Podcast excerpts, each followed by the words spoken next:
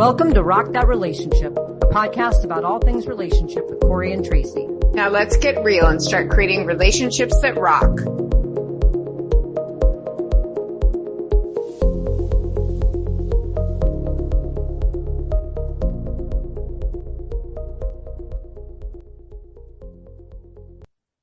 Hello, everyone. Welcome to Rock That Relationship. Today, we are talking about unique dating situations. It's all part of our season on dating. And we thought we'd just dedicate an episode entirely to unique situations, things that come up that sometimes you don't even think about what you would do in them until they come up. So we've actually thought about some of those things ahead of time and we decided we were going to chat through some of them and get our opinions on each and some of our experiences with each. And as always, I'm sure Tracy and I will have um, very few things that cross over and a lot of things that are really different about the way we've kind of experienced our unique dating situations.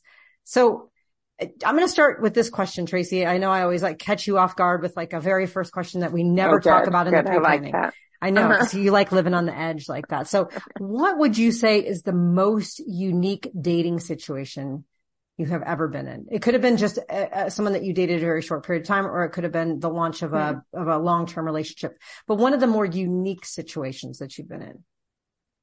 Hmm. That's an interesting question. Um, I don't know that I can, I don't, I don't know that I've had anything super unique, although other people would probably have a different perspective on that. Um, probably when I first was coming out, I think, you know, that was kind of shocking to me. I was very young, like 20 or younger. I forget, but, um, that was a hard adjustment. Yeah. I mean, I had a boyfriend in high school that was very limited, ex- you know, and mm-hmm. then like a very short term boyfriend in college that they were all just, you know, I mean, I knew that I was gay, but, um, I think having a girlfriend at first was pretty shocking to me. And I, I met somebody who was pretty alternative looking, like shaved head, nose ring, like this was in the nineties and like real alternative. And then as soon as we got together, it became kind of like a Holly Hobbie. Um, mm-hmm. and it was a real game changer for that relationship because I was not expecting that. And, um, that person became very much like we're going to have a home and have children and all this. And that was not my thing at all. And I kind of just went along with it, which was a big, big mistake. And my real objective in life was to live pretty much a, like a vagabond existence around the world, traveling and working abroad and all that. And so, um, I followed that person's path instead of my own and it ended in absolute disaster. So that's probably the most unique uh-huh. one I've had. Yeah. That's really so, unique. A lot of unique factors yeah. about it. Yeah. Wow. Well, I, I think, I... you know, when you're so young and uh, as I've talked about on the podcast many times, having real trauma background, a background steeped in trauma, I really didn't know my own ability to like assert what I wanted. And so I ended up kind of like getting carried downstream basically in somebody else's river. And that was a huge, huge, huge mistake. So, and it was also just coming out totally it caused so much trauma, drama in my family. So it, everything about it, we ended up moving from the Midwest to Seattle. And so that caused even more, but it was like to get away from family that was not approving and stuff like that. So, um, I think, you know, you, you, you have that kind of situation happen. And then I stayed in that relationship much, much way longer than I ever should have. Um, mm-hmm. but I also, I, when I met that person, I did not like her. My first impression was I didn't like her. And then I kind of warmed up to her later, but my first impression was absolutely right. And that's happened to me, uh, one other time just recently. So mm. I'd say go with your gut, no matter what, go with your gut because twice I've gone against my gut and I've paid dearly for it. Yeah. Well, I mean, it sounds like there were so many factors that were coalescing. I mean, coming out, having a difficult time with your family, having it be your first person, having this person's identity sort of shift, at least physical appearance wise mm-hmm. shift over time, realizing you gave up part of yourself to, to follow their dreams. So, I mean, certainly a mm-hmm. situation. Um, for me, I mean, I, I don't know that mine are all that complex in terms of, you know, a unique dating situation. I, I mean, I think probably the, the most unique one that I had was my very first person that I was with um, she and I weren't quote weren't gay, but we ended up somehow I don't know in in a in an Being intimate, gay yeah together. we ended up being gay together, and um and of course we were not um we were not out because neither of us identified as gay and we didn't want anyone to Mhm. know about our relationship. So it was like a couple of years of a lot of in the closet kind of stuff. Um, and that was unique in a sense that it, it was really, really distressing and really heavy to kind Mm. of carry that, that, uh, what, what, what ended up being another identity, but really a circumstance or a situation.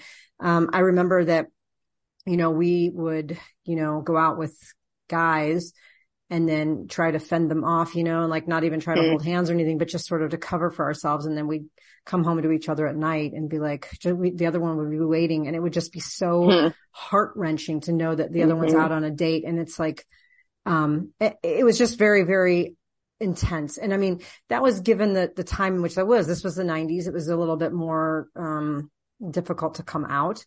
And, um, I mean, if it were today, I look back and I'm like, oh, you know, I wonder how my life would have been if I was able to have been out and been with her in an authentic, like kind of outward external way. It would have been really different. But what was unique about it was it was my first relationship with a woman. So of course, like you're talking about the first one, but what was unique about it was that I couldn't share anything with anyone about it. Had to pretend like we, we weren't in a relationship. and then the worst part about it was when we broke up, I had literally no one to talk to because no one knew we were together. So people didn't understand why we went from being best friends to not talking at all. Hmm.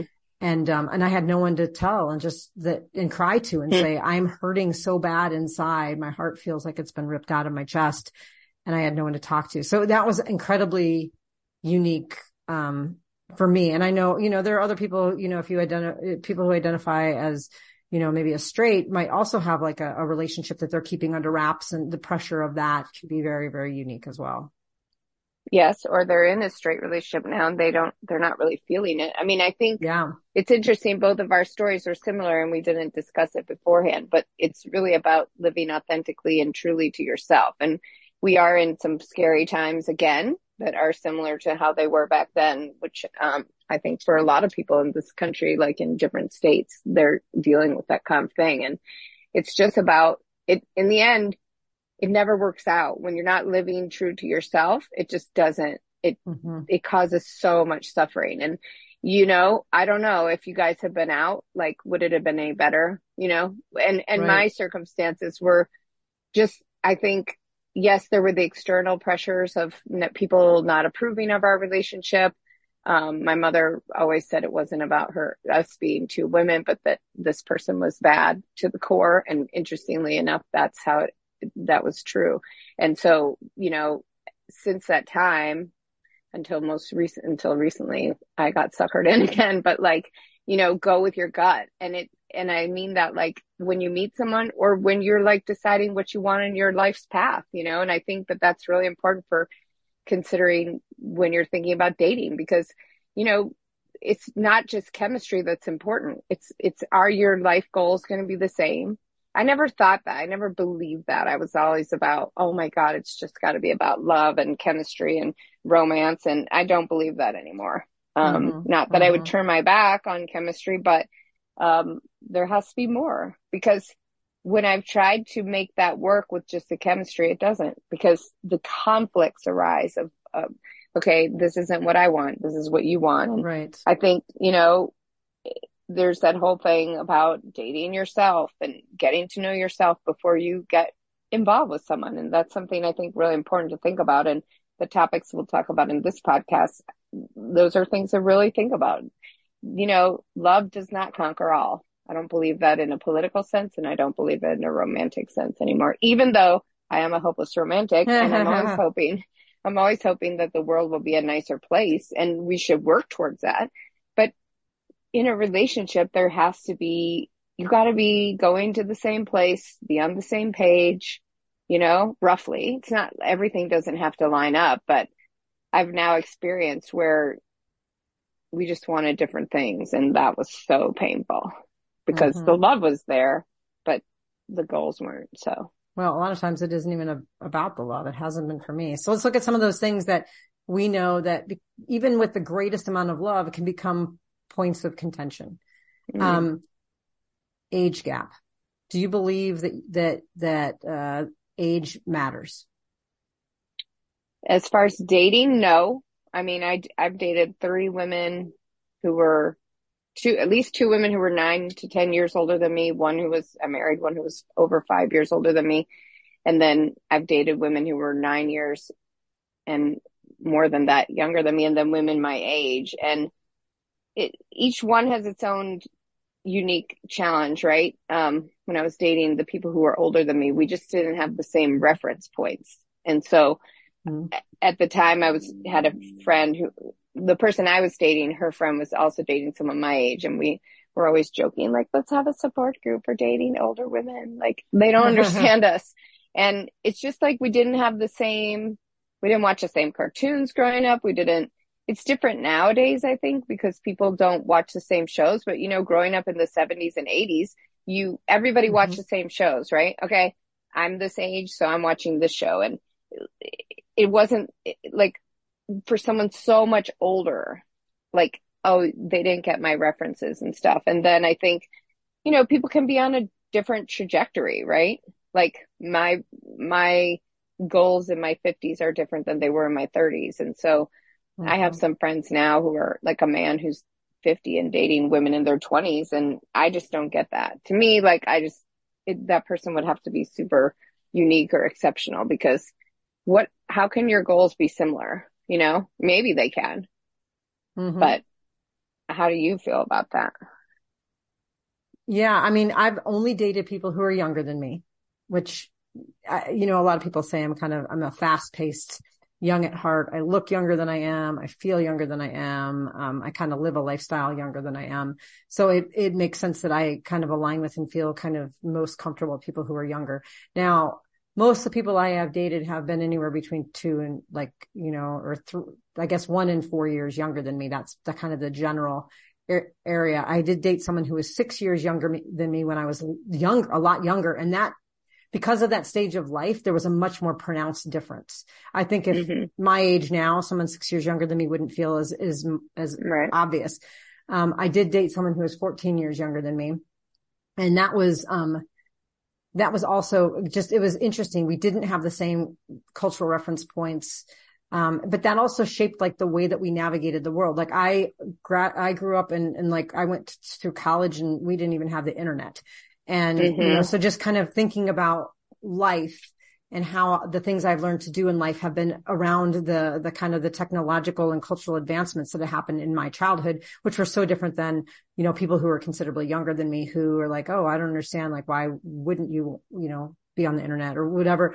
And so I think it's right. more than just a cultural reference, like who's your favorite friend's character. I think it's more like just it shapes who you are. And so therefore you hold that with you as you get older and th- those things start to matter in different ways. Um, so for me, I, I, I'm definitely have kind of a range that I, that I seek out. I'm not opposed to dating someone older than me. I think it's becoming more difficult, I think, to consider that realistically the older I get, um, only because I kind of want this person to be around for a while. Right. Mm-hmm. Um, so if I date somebody 20 years older than me, they're going to be almost 70 years old. So, right. um, that's a consideration for me. Um, but also like I'm super active. So unless there's someone mm-hmm. who's older than me that's also active, really active and wants to do all these things like climb mountains and stuff, that could be difficult. And I'm not saying someone younger is more fit per se, but the, the likelihood is there.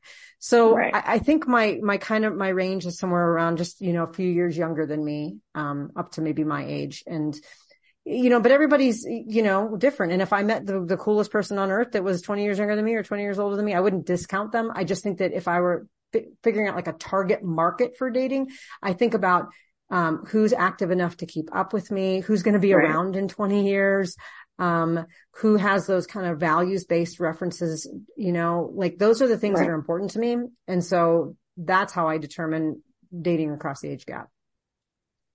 Makes sense. Yeah. Do you remember what you said to me when I first told you that I wouldn't date anybody older than me?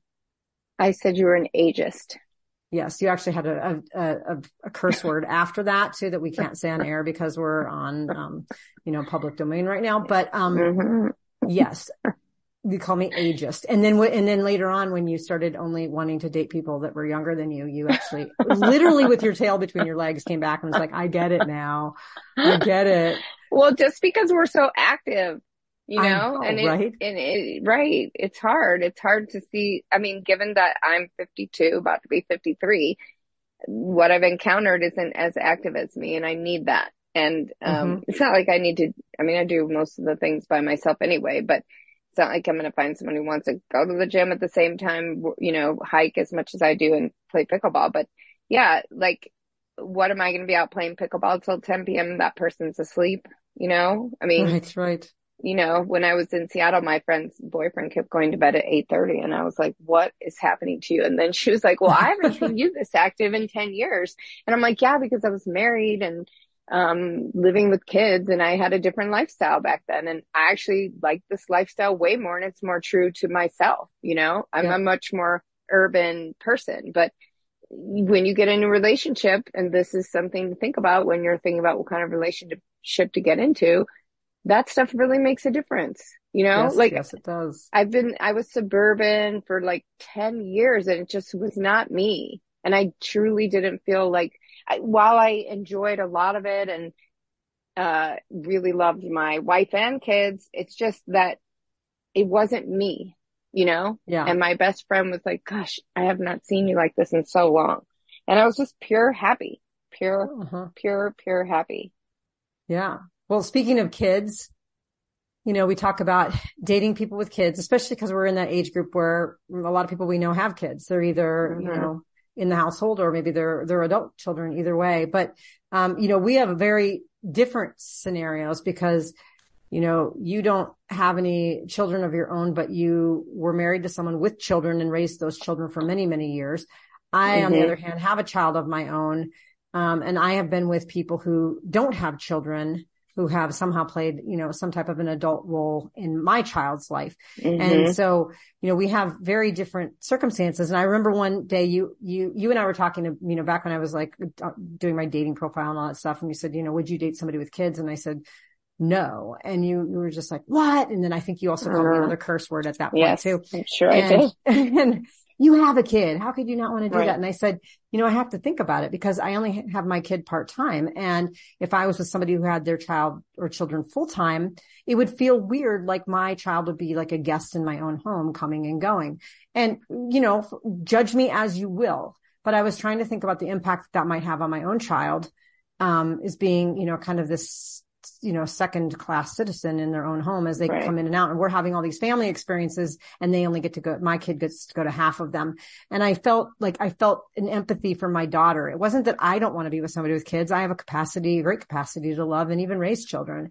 Obviously I'm a parent, but I was thinking about that dynamic and mm-hmm. how that might feel for her. Um, and so it gave me pause. Doesn't mean I would never date anybody with kids. No, but it gave me great pause to think about. Now it could have been that I could be with someone who also had a child kind of part-time and shared custody. Mm-hmm. That could be an ideal arrangement, but I was thinking more so someone who had a child like full time, um, what that meant. And then I was also thinking like, do I want to date somebody with, with little ones? Right. I mean, I've right. been through the diapers and the bottles. Right. I don't, I'm, I'm almost 50. I really just don't want to be like having to change diapers. Um, and, and, you know, again, sick all the time from oh my gosh. I think I was more sick during kindergarten than she was. Yeah. Um, I, I, had hand, foot and mouth disease. Who gets that? Right. Right. right. Um, but yeah, it was the same thing. I just had, you know, again, like other people can sit back and judge and they could be like, that's just so this or you're this or whatever. And it's fine. But I know what my boundaries are just like you do too. And saying like, this isn't going to put me in a situation that I'm going to feel the most ideal. So I'm not opposed to it, but I'm not going to put it in my target population of people that I'm looking for, like specifically looking for someone right. with children. Well, I wouldn't it's smart. Out, but that's smart. And the thing is, you know, to to date, like you have a kid part time and then they have a kid part time. Well, are your kids going to line up on the same schedule, right? Probably right. not. Like the, the custody schedule and all that is very complicated. And I was married and my partner's ex lived in Europe and there were a lot of complications with that. And, you know, when the kids would leave, I just felt like my life had no meaning. It, it was very weird. And these were kids that I met when they were three and six. And, um, when I first moved in with them, I for the first and only time in my life, I wanted to have my own child, like physically have a child. And it lasted about mm. a month. And what got me out of that was like, how complicated is this going to be? Like, mm-hmm. these kids are going to go off with their dad and they're going to be on some great vacation. Then what are we going to do? Take our kid now we have a common child and take that kid on a different vacation. So then our kids right. are going to feel bad. And then this kid's going to be like, how come I'm on these lame vacations and they're you know, I'm with two adults and they're off together. It just, it, that complicating stuff, really thinking through it. And I didn't think through getting together with someone with kids. My friends really were like trying to warn me. And I'm like, what is your problem? I love children. Children love me. And that was true. But what I never thought of was the suburban versus urban lifestyle. And I feel like, yeah. you know, I'm still kind of here in the suburban lifestyle because living near my ex and the kids. Um, and I, I want to go back to an urban lifestyle and I'm waiting for, you know, to be down to one dog to do that just because I can't handle the complications of, you know, that. And so I think that's something also like dogs, right? I mean, fur babies, as a lot of people call them, is, you know, one of my exes does not want dogs. And when I moved to Wyoming to be with her, I brought my dog and, you know, she was used to not being tethered to a dog and you can't bring a dog hiking in the national park and we'd be hiking 14 hours a day, right? So always had mm-hmm. to get mm-hmm. somebody to watch the dog. And I think those are really important considerations too. Like, do you want to take on pet, you know, care that you didn't have before? And mm-hmm. I mean, I think that's as important as kids because they really can't be left behind, you know, and you do have to take that into consideration. How much are you going to be able to travel? How much, you know, do you need right. to rush home after work? kids and, and pets, I think are very similar issues. And, um, they're, again, you may connect with someone, but ultimately these complications are going to be really huge. And I really feel for people who have children or are divorced and then they want to date again. I think, you know, there's so many considerations for them, right? Just like mm-hmm. for you. And right if you dated someone with a kid or multiple children and then you have to coordinate all that, yes, you would always feel, I think, like, hey, I'm not giving my kid all the attention she deserves, you know? Right, right. Well, and I feel bad too because I'm like, well, I wouldn't want to date anyone with kids, but then I have a kid and I would expect other people to want to date me. You know, right. Um, and, and that was why I used the swear word. I, that was you. because it felt like hypocritical. you know, right. But it's and, really not when you get, when you really think it through, which is you know, people accuse me and maybe you as well, like you're, you think about everything. You're, maybe you'd be happier if you didn't think so much. Maybe you don't need to talk about everything. And I'm like, but if I don't, then I can't really work it through. And exactly. if you sit down and actually aren't afraid of talking, aren't afraid of either talking stuff through with your friends or talking it through with the person that you want to date and say, I know this is unfortunate. We're really attracted to each other, but how's this really going to play out? Or, right. hey, we're going to go forward in this relationship knowing this is going to be complicated. Right. And we're okay with that, right? Maybe we're going to need a therapist sooner rather than later or a parenting coordinator or something like that. Right. Well, and I think that's true. Like all of these situations we're talking about aren't deal breakers per se, but having the kind of the knowledge ahead of time of what could, what could be some of the things that might create obstacles and being able mm-hmm. to get those on the front end, talking through, mm-hmm. obviously talking through it. And I know most everybody does talk through it, but if you know that it's, you know, we've talked about this in previous seasons. If it's a no go, it's an absolute no go, then don't go, then don't go. Then don't go there. Mm-hmm. If you absolutely will not date someone with a dog, for instance, and you see someone online and they've got a picture of themselves with their dog, do not click on it. Like right. don't. Right. If you know it's right. a no go. But let's talk about another one. This is a big one. Um, long distance or especially because of dating apps, you can meet people that don't live near you and then you're stuck. Mm-hmm. You're like, mm-hmm. you want to move to me? Do I want to move to you? Do we want to move somewhere third, third place together? Do we want to split the time? Like, do we just want to stay long distance forever? Have you ever been in like in a long distance relationship? Um, starting out, yes. Long term, no. Um, cause I met somebody in my now ex-wife, but she was in North Carolina and I was in Wyoming. So we did that. And then I ended up moving to North Carolina because she had kids. And then I mm-hmm. recently dated someone who was gone more than she was here. And I'm at a different phase of life. So I was okay with that because I've got all my own things going on. Right. But trying to carry on a relationship between Wyoming and North Carolina, that was pretty much almost impossible. you know? Yeah. And so really depends on like how much are you willing to travel? Yeah. Again, do you have pets? Do you have kids? Like I think long distance is doable, but it's difficult.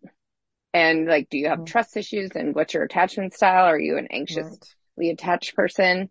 You know, um, I was listening to, we've had Jessica De Silva, you know, on our podcast before, and she's got a new, several new podcasts where she's spending time between California and Colorado and her fiance travels a lot so he can meet her those places. But when she moved to Colorado to be with him, she was alone more than she was with him. And then she just became isolated and sad. And so she went, got a place back in California because she's like, I can't mm-hmm. do this, you know, mm-hmm. it's not going to work. So you got to figure that out first. I think like I'm not going to start dating someone in Iowa because I'm never moving to Iowa.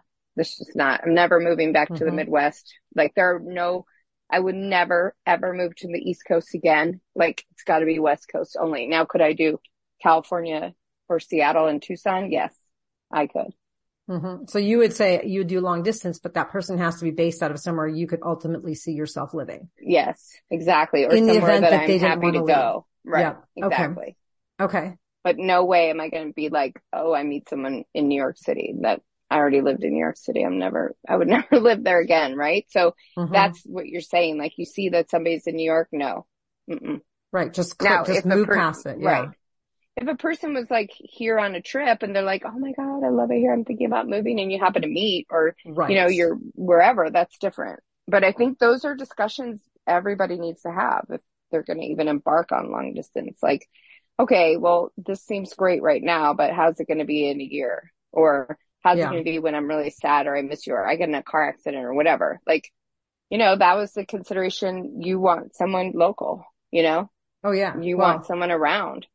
But, th- but it's interesting what you will agree to do during the honeymoon stage of a relationship. Mm-hmm. You right. know, they, what do they call it? Limerence or something? They say that you're mm-hmm. so, like your head is in the clouds that you're like, we can make this work and you right. know long distance we can do this and then you get six months in and you're like what was i thinking and now you've right. kind of gone down this rabbit hole and i think this is one of those where people uh, might agree to it um, in this limerence phase more than more than some right. of these other areas because it seems like there's a solution for it, right? One person mm-hmm. just has to move, and it's not necessarily that is again if you're not if you don't want long distance long term. So say you do want to eventually be in the same place, somebody has to move, and right. um, you know, or what do you do when you get with someone who's like, oh yeah, yeah, I'm open to moving, and then you're in it for six months, and they're like, yeah, I really wouldn't move, um, yeah. or I would move move, but I don't want to move to where you are. And, um, and so I, I think that can be tricky. And I know for me, I, you know, I've had a couple long distance relationships, but they were always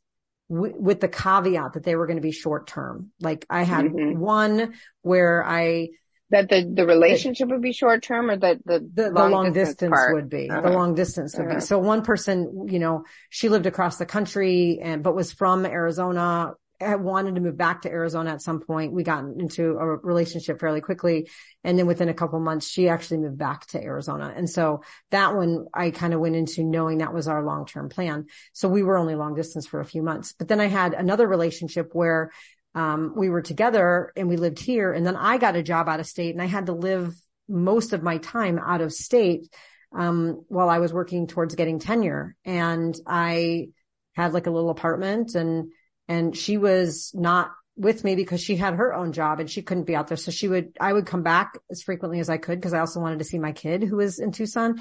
So we did this like temporary long distance thing, um, for, for a few years. And then she finally ended up moving out there after she left that job. But, um, I still didn't get to see my kids. So I kind of had a long distance relationship with her and only got to go back so often. And it became really difficult. And I just realized that I don't I don't want to be away from the things that are important to me, which are all clustered in Arizona. And so I made the choice mm-hmm. that I was not going to, to, uh, date anybody in which the long-term goal wasn't that we were going to be in Arizona. So either that person was already here or that person was willing to move here, but that was it. That was like a no-go for me.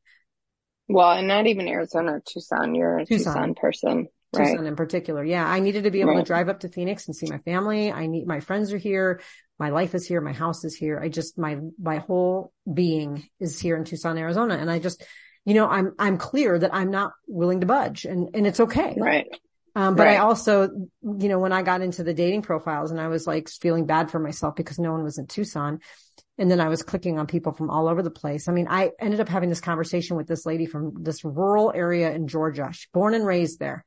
And I know. um, I kept saying, "What is your Oh. point in this? Doing I know, this? What and I- the heck is your point?" I mean, in, in, I don't even remember how she said it, but in, in, in a not so direct way, but I could pick up on it was like, are you open to moving to my rural town in northern Georgia? And I basically was like, I'm absolutely A, not moving to your rural town in northern Georgia. And B, I'm absolutely not leaving Tucson. So let's just get off the phone. And then I had this moment after that. I was like, what am I doing? What am I? I'm not willing to have a long distance Mhm. relationship. I'm not willing to move. And I know there are other people who thrive off of long distance relationships. They love them. Th- th- I know Right. people who are married who haven't even lived together before and they've been together for 20 years. It's just, that's just what they want. Um, that Right. isn't what I want though. Well, that makes total sense. And I did I keep asking you what on earth you were doing because it was clear to me you didn't want that. And I'd like to um, clarify that I will do any um, mountain west states and then west coast. So I'm from Colorado, Colorado over because that I can do, right?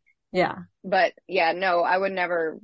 It just doesn't make sense. Like I know I never want to live in the South again ever. I did it. Don't want to do it again. And you know, you have to know that about yourself, I think. And it's not bratty or anything. It's just smart. Why, why get involved? You know, and here's another thing that I feel about dating is like, or thinking about dating or meeting someone is I, I'm in this phase now if I really just want to communicate via text or whatever, um, before any, I just, I don't want to do anything physical until like I know I like that person because I feel Mhm. like the physical mucks things up. And if you're not having these conversations, you know, like it's not like pe- people, I don't know, some people freak out when you want to have a conversation, but it's just like, I'm not saying I want to marry you, but like, let's talk about just these logistics, right? I think that that's Mhm. important. And some people are really afraid to bring that up. And a friend of mine asked me, like, when is it too soon to bring up, um, you know, exclusive dating? And, uh, she and this guy have been just, they met on one date and then he has time off from his job. And so he's been traveling and they've been texting a lot. And I said, yeah, it would be weird to ask him now, like have a couple dates, you know, when he comes back and then you can bring Mhm. up that conversation of exclusivity. But, you know, you don't have to wait months, but if that's something that's important to you and you you've gone on a couple dates and you can have that conversation. And I feel like and I said if that person freaks out about that conversation then you know or can't have that conversation then you know this is probably not the best match for you anyway. Like you want to be able to be with someone who can talk, you know, Mhm. in my opinion. For me, like that's something also a communicator, right? Somebody who can actually communicate because when they can't communicate, things do not go well. Right, right. Well, and your expectations for what, you know, that relationship could look like. Um, I know, you know, there's, there's folks that are open and, or engaged in, or even seeking, you know, polyamorous relationships, or they're okay with, you know, being with someone who, in, like in the gay and lesbian community, someone who's newly out and being someone's first, or maybe um, they're, they're okay with someone who's maybe separated, but not divorced or freshly broken up and, you know, worried that maybe they're the rebound, but they're still okay with that. Like some of these things are like, you know, what kind of a, of a situation do you want? Do you want something even more casual? We're going to talk a little bit about this, you know, as we continue through the season, but really this idea of like, you know, are having these conversations early on is really important. If you're avoiding these Mhm. conversations, and saying, you know, like, okay, I'm going to, I'll be with this person who's just out of a relationship, uh, you know, but I'm not going to bring it up because I don't want it to be, you know, too taboo or too weird. Um, it already is kind of weird that you're not talking about it. So really talking about what are the things that are considerations you need to think about in that unique dating situation or that you're someone's first, um, or that they're, you know, or that you're there first or whatever the case may be, but having those open conversations. And again, I think this all goes back to this idea about being really clear about what it is that we know we want. What are those must haves and those no goes? Because, and it's okay to have those and you're not being judgy.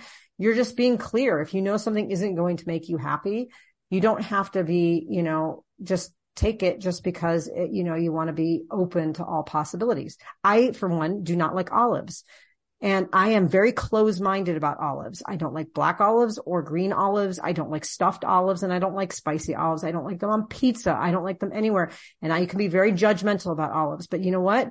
Whenever an olive shows up anywhere, I'm miserable. So I'm very clear about that. Oh, have mercy. Who knew olives could be so like upsetting to someone? But I'm just saying, like, I'm pretty clear. I've, I have a, you know, so I'm, I don't feel bad anymore about saying I want my pizza without olives. And it's okay to say, Hey, I don't want a long distance relationship or frankly, right. I don't want to, you know, date somebody who's just freshly out of a relationship.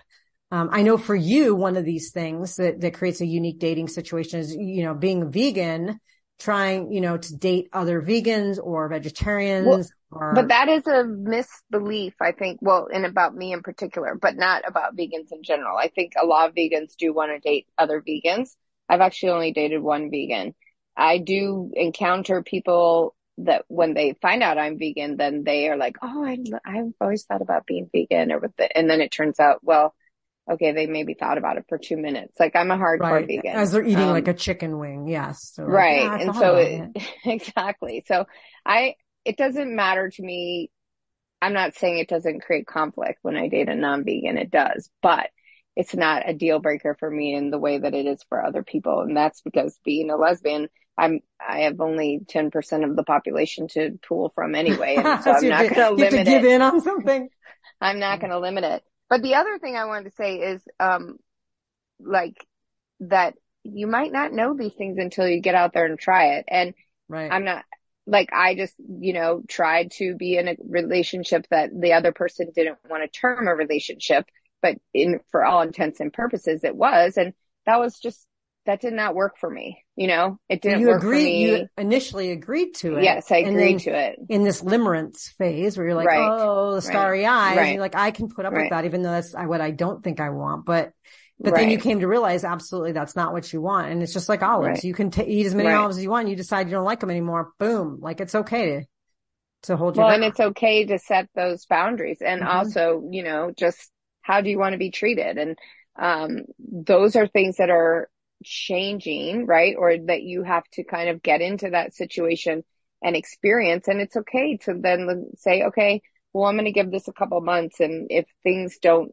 change the way that I would like them to go, it's okay to let go. And I'm not saying it's easy because it isn't. So I know from experience, it is not easy to let go, but in this, when you get to a certain point in your life where you're like, you know, I want to value myself and feel good about myself. And if that isn't, it's just not working for whatever reason, it's okay. It hurts, but mm-hmm. it's okay. It's okay to, to let go, you know, and yeah. if you can think through these things before jumping in with someone, great, you know? I mean, I think that's where, where I've come to land is this idea of if this person that I'm with right now and this situation that I'm in right now never changed, could I be happy? If this person said, Oh, I'm a vegetarian. If this person said, Oh, I want to be a vegetarian too, but they never did, would I be okay with that? If this person and right. I were in a long distance relationship and they said that they were going to move here and they never did, would I be okay with that? Like I, I want to look at the here and now and just say, okay, if nothing right. changed, am I okay with this unique dating situation? Am I okay with this? Um, and, and if I, I am, think that's the way that you have to ask. I think everybody needs to do that going into a relationship because I am guilty of getting with someone and hearing the words come out of their mouth and believing that they will change. And then what I am hooked on is that that change will occur and therefore things will be better and that and that hasn't happened because it's very hard for people to change. I do believe people can change. I changed my whole life. I've changed you know, who I am as a person. So I do believe people can change, but you can't go into something with the hope that they will change or right. the belief that because they said it, they will. I think it's better to, and you asked me that question many times. If nothing changes, are you okay with this? And in the last two relationships I had, and some things I was okay with and some things I really wasn't, mm-hmm. you know? Mm-hmm. And exactly. I think that's an important question right. Know? Well, well, and then when we look at things like as you get even more deep seated into just more than just behaviors, but you get into things around um, like values and you, you know, being with someone who's a different, has a different political ideology or being with someone who is a, maybe it has different religious or spiritual beliefs you know, that's one of those things where they're not necessarily going to change. Um, nobody mm-hmm. wants to change. Like I'm holding very tight to my political or my spiritual beliefs. And so is the other person. Can I coexist in a productive and healthy, sustainable, loving way with this person when we don't see eye to eye on these things? And so I've thought about it for me. I, I don't think I could be with someone who was vastly politically different than I am, but I could probably be with someone who is religiously or spiritually different than I am um, to, to a, to a point. Obviously, it would just really depend on what those beliefs were and how much they aligned with my, my general overarching beliefs. But the, that's a real consideration. Could I be happy? Would our love be so great that it wouldn't matter what our differences are? And I think politics, I don't think I could do it. I'm too political of a person. I, too, you know, too much of an advocate, mm-hmm. too much of a voice. It's too much of a part of my identity that I just could not possibly want to spend all my time with someone who believed in something vastly different than me. I could be around other people who do in general, and I like having those kinds of conversations. Do I want to live right. with that person and have them be my go-to? Probably not. Um, I don't know. Could you be in a, or have you ever been in a dating situation where your politics were incredibly different than the person you're with? Nope. And I couldn't do it. It's the, mm-hmm. for me, politics is values. So, I mean, my values have to align. We may not agree on like how to implement policies and all that, and that's fine. And I, as a, you know, I consider myself to be a liberal and I carry a gun. And so that's different. A lot of people, that is a deal breaker for them, right? Mm-hmm. It's never been for anybody I've actually been with, even though they don't like it. They, they come around to it for some reason. It doesn't.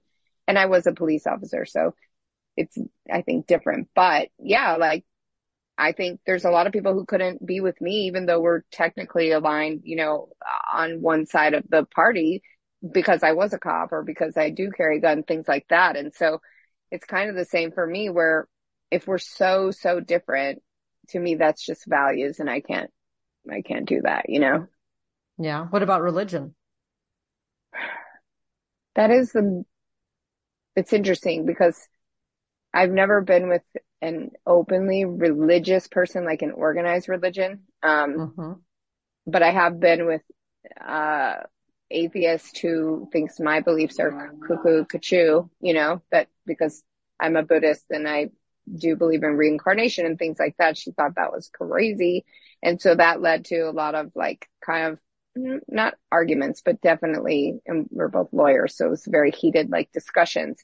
And like, I, I never took it personally, like, okay, well, these are my beliefs, those are hers. But it does, it's weird to think that like she thought we would just be dead and gone, right? And so I'm like, then why bother being a good person? She's a great person, but it's like, you know, she was motivated by something totally different than what motivated me. And she thought I was only being a good person so that in my next life, I wouldn't come back and be punished, right? So we never really kind of saw eye to eye on that. And I think kind of it gave us a lot I found it interesting to talk about, but very, very different beliefs on what happens to us after we're gone.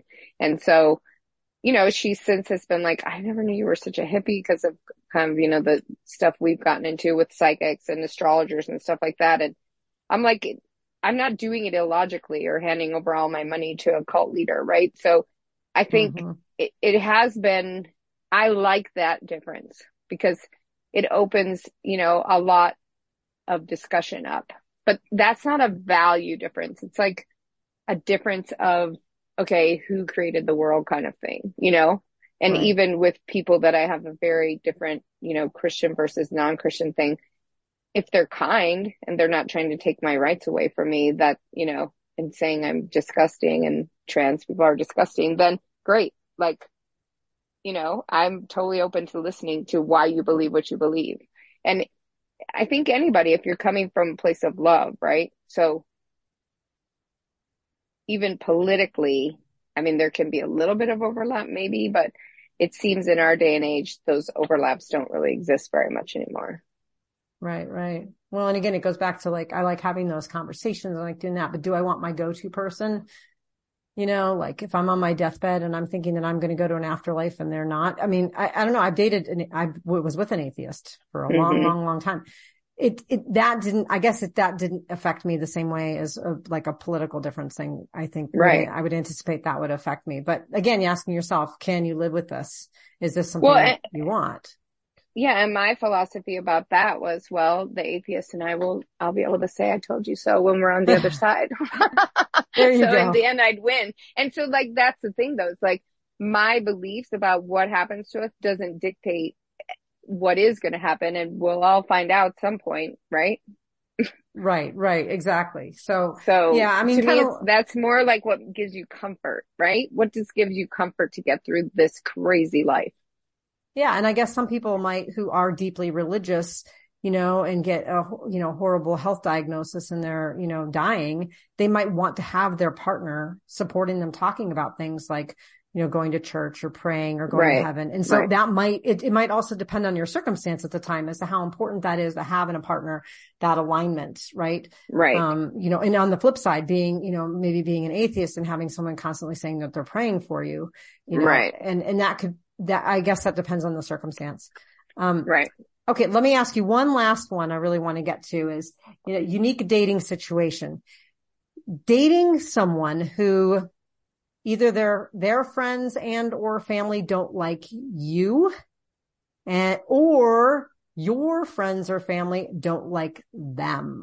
So somewhere there's a point of contention.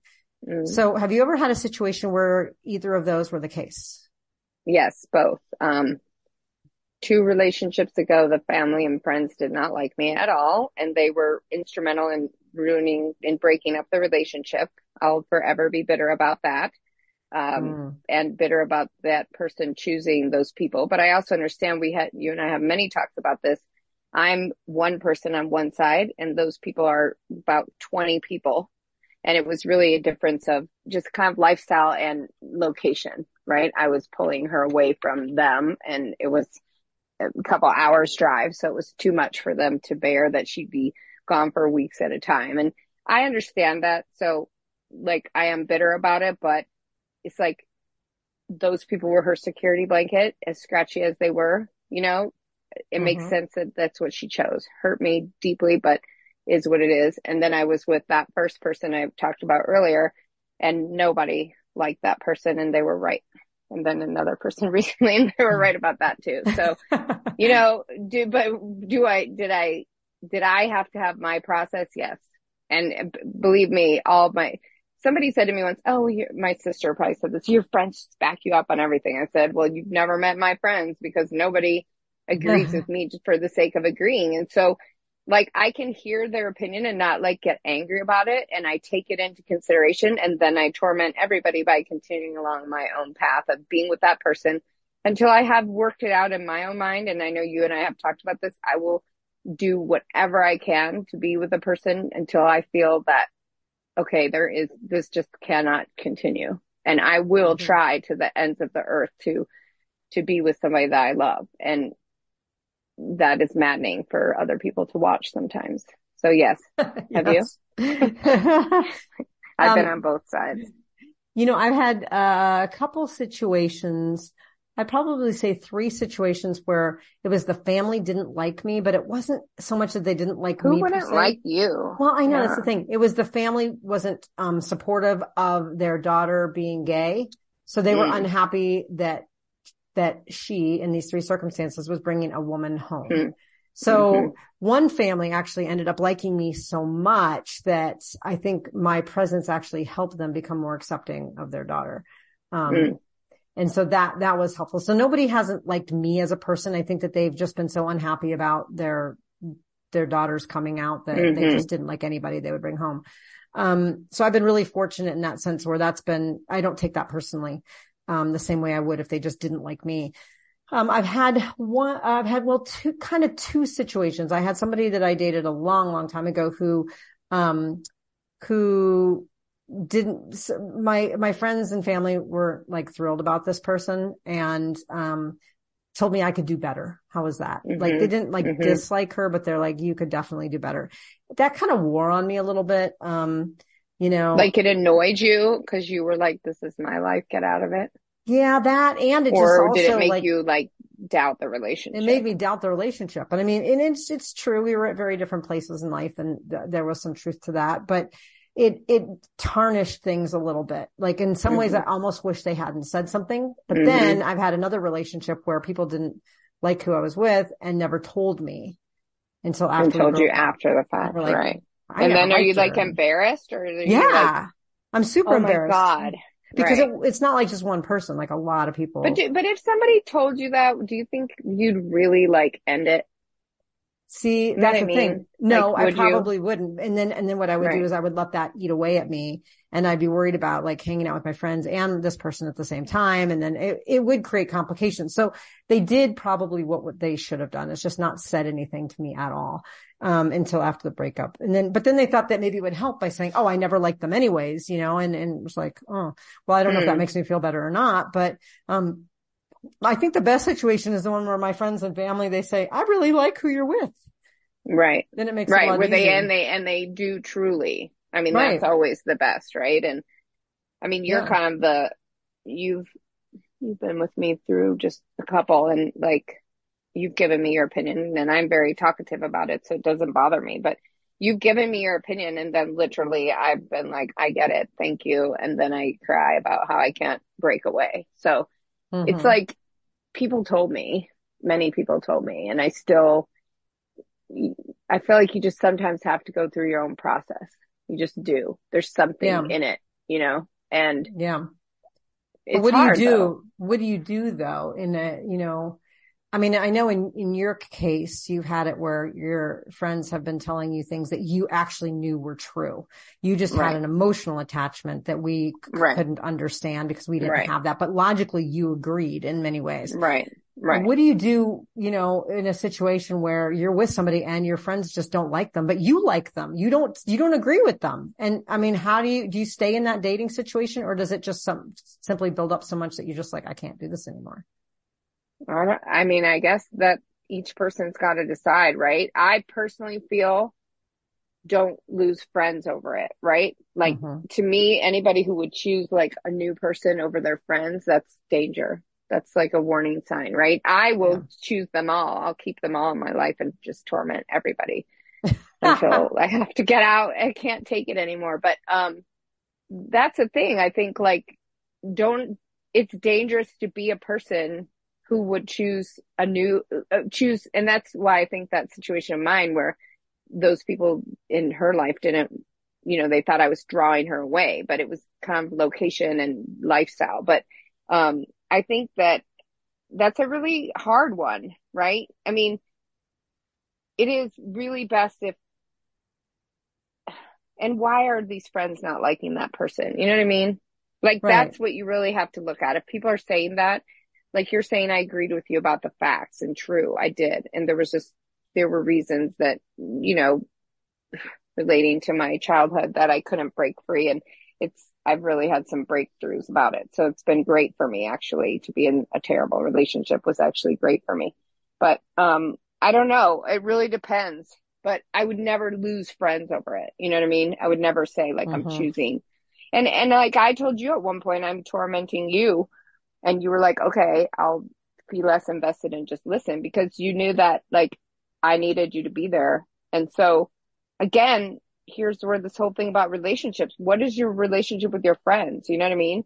Are these people who are really, really truly your friends? If they're really truly your friends, then they should be able to be with you. I mean, my best friend was with a horrible person for seven years and I just kept my mouth shut.